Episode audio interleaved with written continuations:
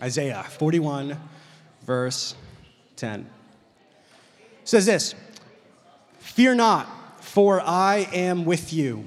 Be not dismayed, for I am your God. I will strengthen you. I will help you. I will uphold you with my righteous right hand.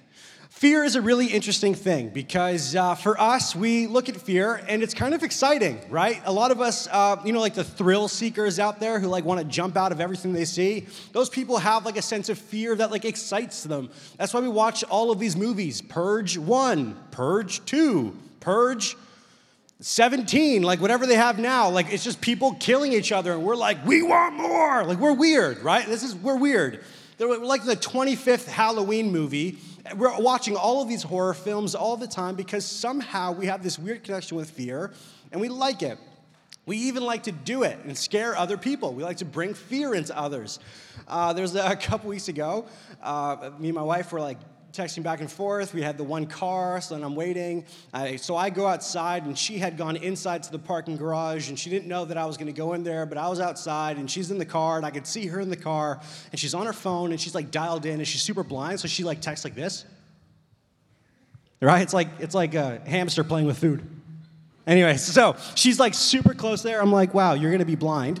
And she's she's doing that, and I think to myself, oh, I see her from pretty far away. I can oh, I can get her so bad right now, like urine in the pants kind of bad. Like this is gonna be amazing. So I, I do the whole thing. I see it, I line it up. I'm like a prey looking for the weak, right? So I'm sitting there, I get into my form, and I like sneak like spider like all over there, and I'm like super low, and I kind of peek up, and she's still, and I'm like, oh, yes. So I get up, I act like a bear's around, and I make myself really big, and then I just smack this window so hard. She turns, looks at me. This is the best ones, okay? The best ones are when they look at you and they don't know what's going on, and there's a delay of like a second and a half, and then the loudest possible scream you could ever hear in your entire life. And then everything inside of me was like, yes. And then there's that, there's that moment where you're like so giddy and joyous, and then all of a sudden she goes from,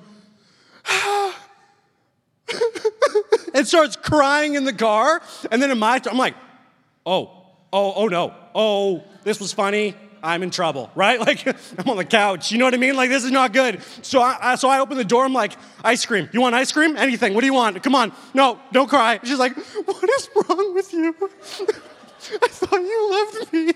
I'm like, oh, I do. Uh, uh, ice cream. Uh, uh, uh ice cream. Like, that's all I could say. Like, I'm just, what can I do? There's this weird thing about us that gravitates to some kind of a weird fear. We do it with our friends, we do it with one another, and we even like to be scared at times. That's why we go to haunted houses or whatever. It's a whole thing. So, fear, fear is an interesting relationship that we have, but we got to understand it because fear also goes the other way. In this passage, uh, what God's really trying to do is He does not talking to one single individual. So I don't want you to hear this as like me and my individual little self and my little island of a human being. I don't want you to hear that. He's talking to a whole community of individuals where he says, Fear not, for I am with you. Be not dismayed, for I am your God. I will strengthen you, I will help you, and I will uphold you with my righteous hand. He's, he's just like reaffirming over and over to them listen, these are all of the reasons why you should not be scared. This is all of the reasons why you should not be fearful. Now you're a little bit confused. You're like, okay, I don't really know how this fits with the whole theme of what we're talking about. This is what I mean.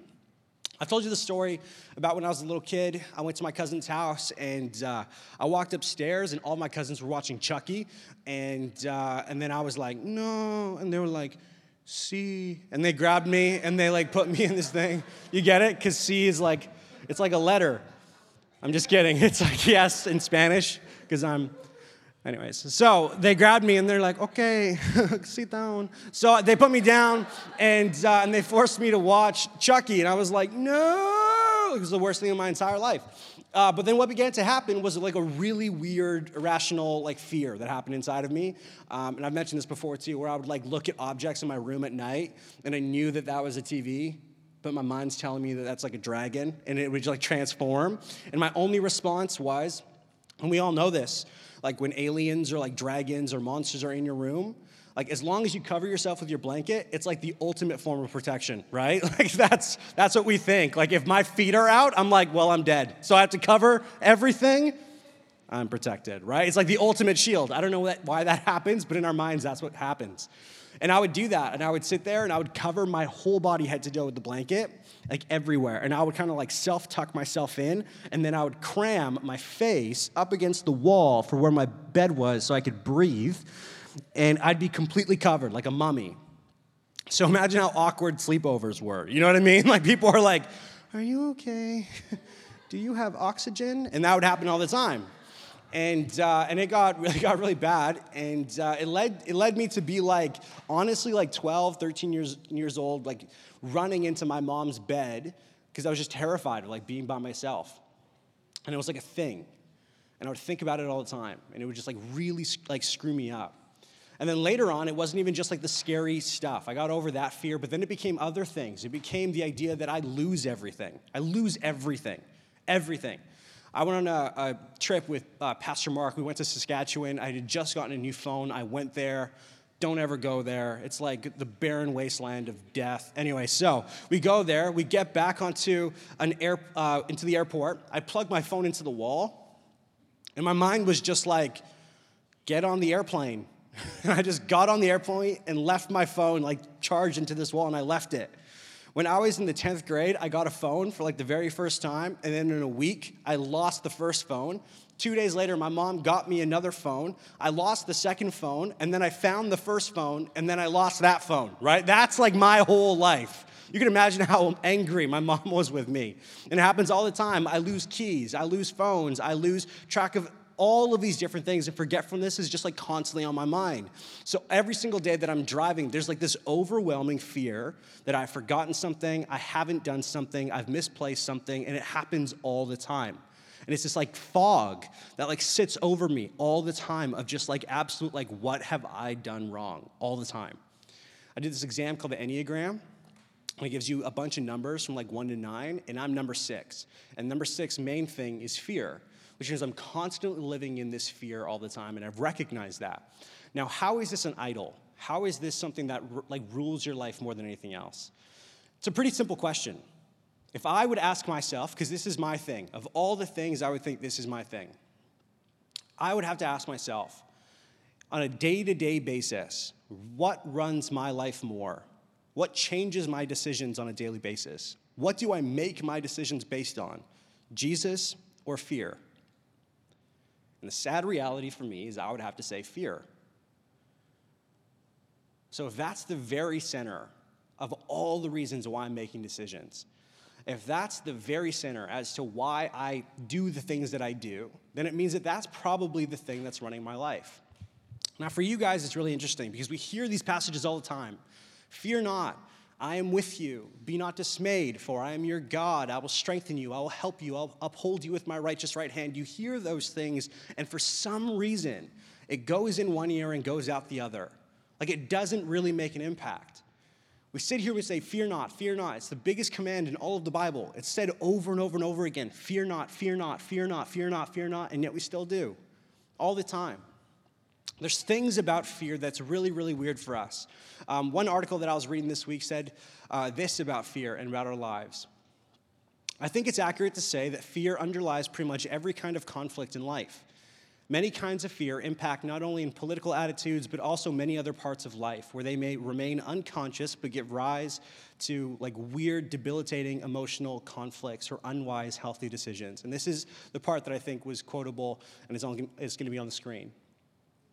Many fears grow from the clash between the sense of who you are inside, what your true interests are, what you desire, think, and so on, on the one hand, and on the other hand, the power of your family expectations or pressures from the external culture all steadily shape your conscious values, choices, decisions, and eventually your definition of who you believe you are. The definition of who you believe you are is based on fear. That's why it's an idol. That's why it controls you. And it happens in a lot of different places. We have a, a large amount of people from Christian schools. Man, there's a piece of me that hates Christian schools. Like, there's a piece of me that seriously is gonna be like, I'm never putting my kid in a Christian school. And the reason why is because it's the one place that you should feel safe as a Christian, and it's the only place where it's the most uncool to be a Christian. It's the biggest joke I've ever heard in my life. That you sit there, and the cool thing to do is to not be yourself. That's what you're learning. The cool thing is to not be yourself. So if you want to show devotion to Jesus, you are not cool. That's not what we do here. You see how crazy that is? Of all the places that I could think of, of where Satan would go to like dismay and disillusion a lot of different people, I wouldn't think it's the place that gathers around Christians in a, in a room together. And it happens. And so, why do people come? And they show up and they say to themselves, you know, I want to follow Jesus, but they find themselves doing these weird things. You know, they want to come to youth, but their friends are around and they want to put their hands up and they want to worship, but they're like, oh, what are they going to think of me? That's fear. Or about the people who you know you shouldn't be doing things, but all of a sudden the pressure of everybody else kind of gets to you. What is that? Fear. Or the decisions that you make, or the people that you date, or the people that you hang out with, or the money that you spend on. What if all of these things have to do with basically the idea that you just want to fit in and you're living in the idea of fear? It happens to us all the time. It's parental expectations. That's why you work so hard at school, because you don't want to let your parents down. Why do you go and get the extra job? Because you want to make money, because you want to be a support to someone, because you want validation. It all goes back to fear. It all goes back to this idea of, man, I don't know what I'm doing, but whoever it is that I want to impress or that I want validation from or affirmation from, if I don't get that thing, I don't know what I'm going to do. We have the fear of rejection. We have the fear of disappointing others. We have the fear of not fitting in. And all of those things move us in such a way where we become different people than we originally intended. Fear. Like it runs us, it, it, it just goes with us all the time. So, a passage like Isaiah Fear not, for I am with you. Be not dismayed, for I am your God. I will strengthen you. I will help you. I will uphold you with my righteous right hand. Doesn't mean as much to us. It's fear. I always think fear is really funny when you start getting nicer things and then you become fearful of those things. Right? If I got a really, really nice car, if I had like a junker car and somebody like dinged my car, I'd be like, whatever. But if I had a really, really nice car, like a Lamborghini or something, like a Ferrari or like an Audi, whatever, and someone just like dinged my car and I saw it, the greater value of that thing makes me freak out, right? I'm just like, oh, what the heck? And he, I'm just like, Meh! like I'm just like a whatever sword guy to the other car, right? I'm just like murking that thing because I'm like, what'd you do? Why'd you do that to my thing? You like freak out, or like you get new shoes and someone steps on your shoes and you care more than you should. And you start having this weird thing where, in order to protect the things that you really care for, you start like trying to control everything. You start trying to prepare and organize so you don't have things happen to things that you really care about. And your control and your organization you put as like you being responsible, but really it's coming out of a place that you just are fearful of the outcome of life. It's fear. It just keeps coming out in all of these different ways. That's what I want to say. And the only reason why I'm saying this is because I am that person. Man, when I was in high school, I forgot. I was going to Italy and Greece with my high school, and it was all with my, PE teachers. And uh, my mom gave me a blank check to go to school. and I dropped it somehow on my way to school. And my mom said, So and so just cashed a $1,000 check from my account. What did you do with the check? And I'm like, Holy moly, she's gonna kill me. She's going to make a new one. She's going to forget all about me. I'm dead. Right? That's my that's my thought. And ever since then, for some reason, I don't know why, this whole money thing has just been like a, oh, I'm so terrified of this all the time. I'm like fearful. Like there's experiences and there's instances in life that just like attach to you, and you just say to yourself, like, whoa. There was a season where I was in uh, I was in 10th grade and I was going to church, but I wasn't really like I wasn't like fully bought in. I was kind of going and I was just learning. I hadn't been to church before, and all these people were telling me these really cool Christiany things, whatever, but I was still hanging out with all my boys or whatever. So we go on that Italy and Greece trip. And for some reason, I don't know why, we thought it would be cool to steal all the lawn chairs in the hotel that we were in and then put them on the roof. So we did. We just, me and like three other dudes, like stole all of these lawn chairs and we put it on the roof. And uh, and we, because you're in Europe and you can do whatever the heck you want there, uh, we had like hidden uh, bottles of alcohol like in our backpacks. And we'd gone up to the roof and we had thrown ourselves like this little party with like a bunch of other people. And we had grabbed a table and we had pre-mixed drinks and we put them all on the table and we're sitting there, we're like, ooh, look at us, like we're in Italy on a rooftop, like I'm like Kim Kardashian, like whatever. And we're just like hanging out, having a good time because it's like that's whatever. And so we're doing that, and, uh, and we're kind of hanging out and having this awesome night, and the door flings open. And uh, it's uh, Mr. Moy, who's my PE teacher. And he looks at me and goes, Oh, this looks fun. Yes, it's really fun, yeah. Oh, cool. This is like, oh, this is such a good idea. Like hanging on the roof and looking at the scene. Oh, yeah, such nice trees right? Like we're just whatever, trying to just get him to leave, and he's like, "No, like this is so great. Like, oh, I should get the other teachers to come up here and we should all hang out."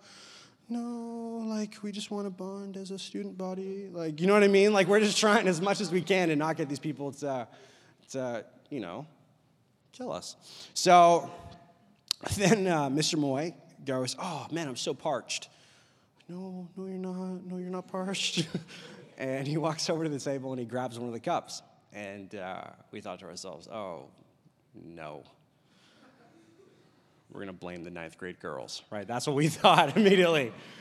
And, uh, and as he goes to the door, he says to himself, he says, uh, This better not be spiked, gentlemen, and walks away. And we thought to ourselves, Oh, no, it is. It totally is. He called us gentlemen, and we're not, you know? We shut down the whole thing just like totally terrified. Shut down the whole thing. And, uh, and me and the guys who you would assume to be, um, these are like the machoest dudes. Like these are like the cool guys. Like when everybody else is like doing things, they're like, no, we're cool. Like those guys. And they were in my room, and the three of us are like terrified. We had a cup. We put it to the door because the teachers were next to our. Uh, like the wall beside us and they were chatting and for some reason somebody thought you put a cup to the wall and it makes you hear better. I don't know. So we just sat there like the three of us taking turns like listening into their conversation and it was terrifying. Terrifying to think oh shoot i'm going to be that guy who gets like sent home from europe because i'm being stupid. And uh, and it stuck with me. It's like that moment because it wasn't just the moment of like going home and the embarrassment. It was the train, like the rabbit trail that I went on in my head about, oh, I'm gonna get home and mom's gonna be so disappointed in me. She's done everything for me, and then I'm gonna disappoint her again, like I usually do. It's the way that my grandma's gonna see me after this moment. It's the way that all of these things happen, and it like really, really messed me up.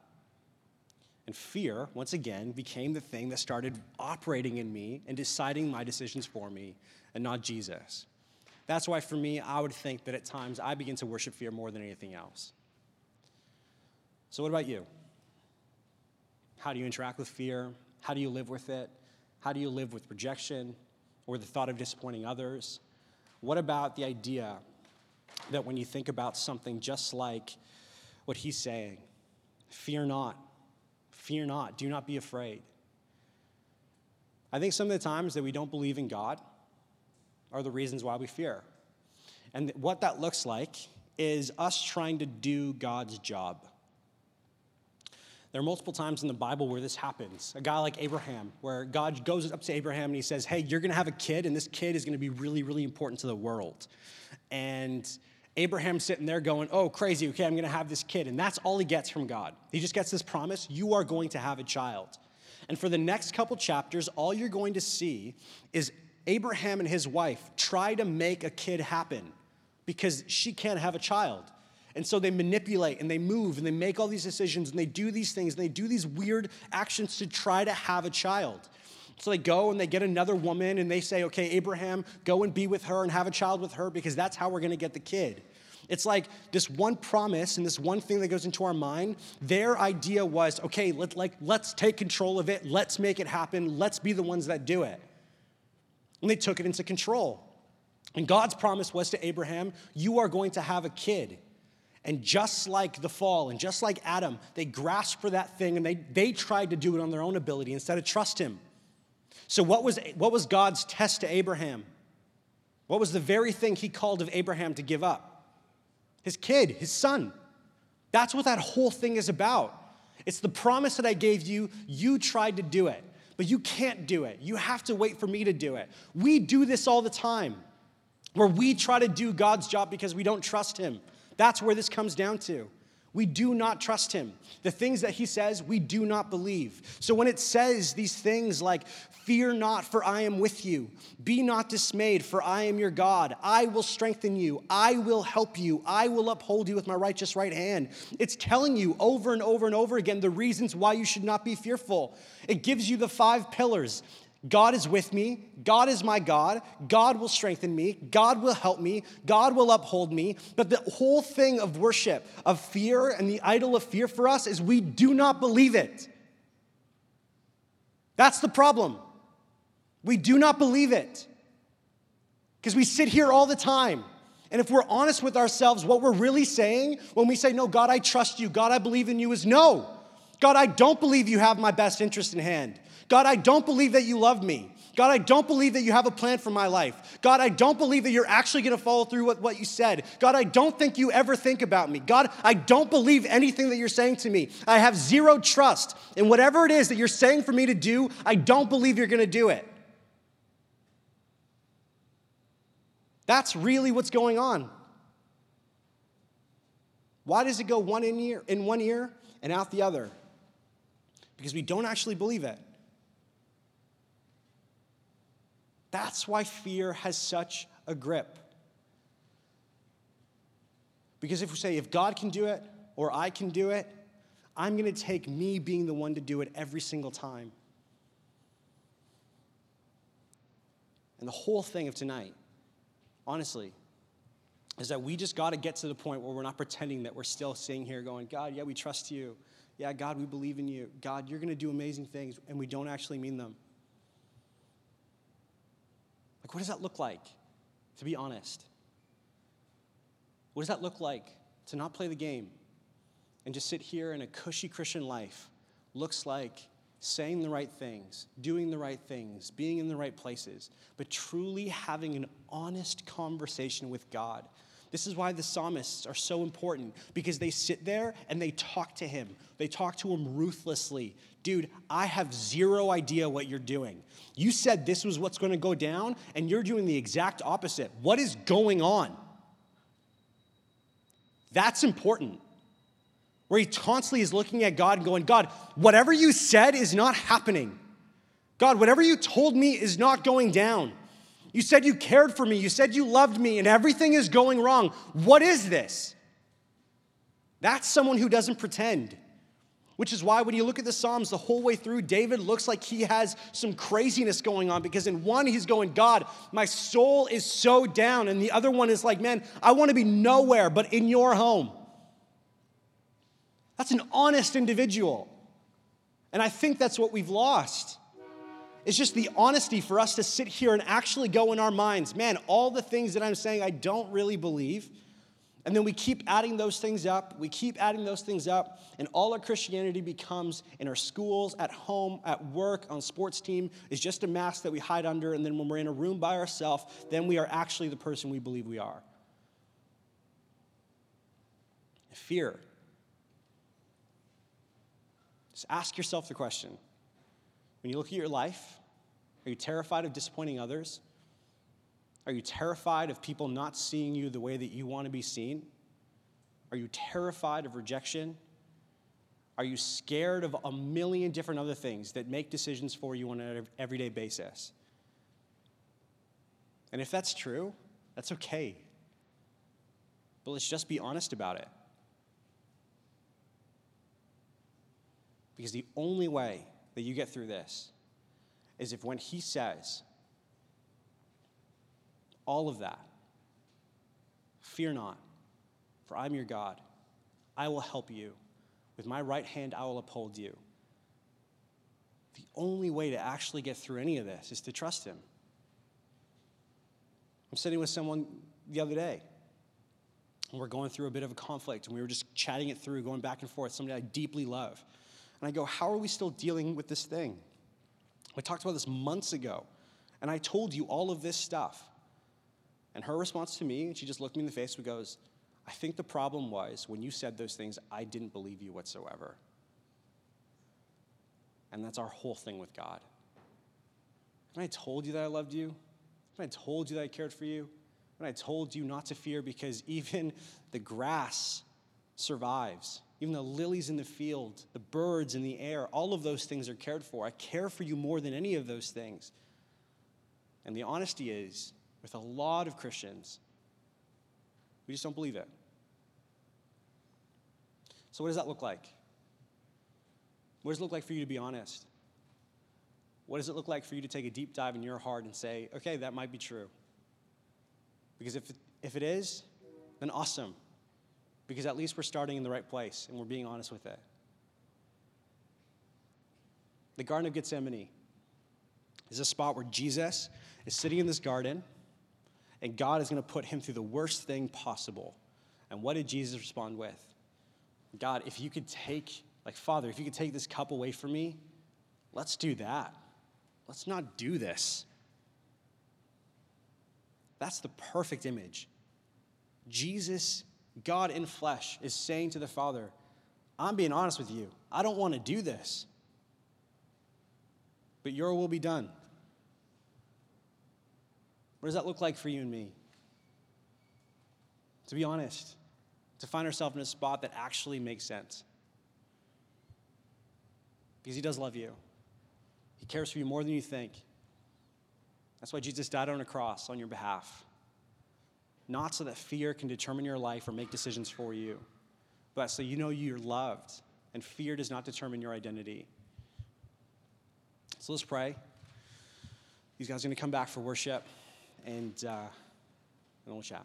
Father, we thank you for, uh, for tonight, that you would just be able to use this uh, for us, and you would just allow us to be more aware of a lot of different things. God, that you would, uh, yeah, you would use a time like this and the worship afterwards to really make sense of what it is that uh, we want to do and what we have to do after this. I just pray that you would use small groups, uh, yeah, to make us think about stuff that maybe we've never thought of, and that we could be the community, the people all around here, that uh, we would use us as the ones who really make an impact in our life to get fear out of there, and that, Lord, you would be the one who really, you know, rules and reigns in our life. So, Father, we thank you. We love you. Just want to pray. Amen.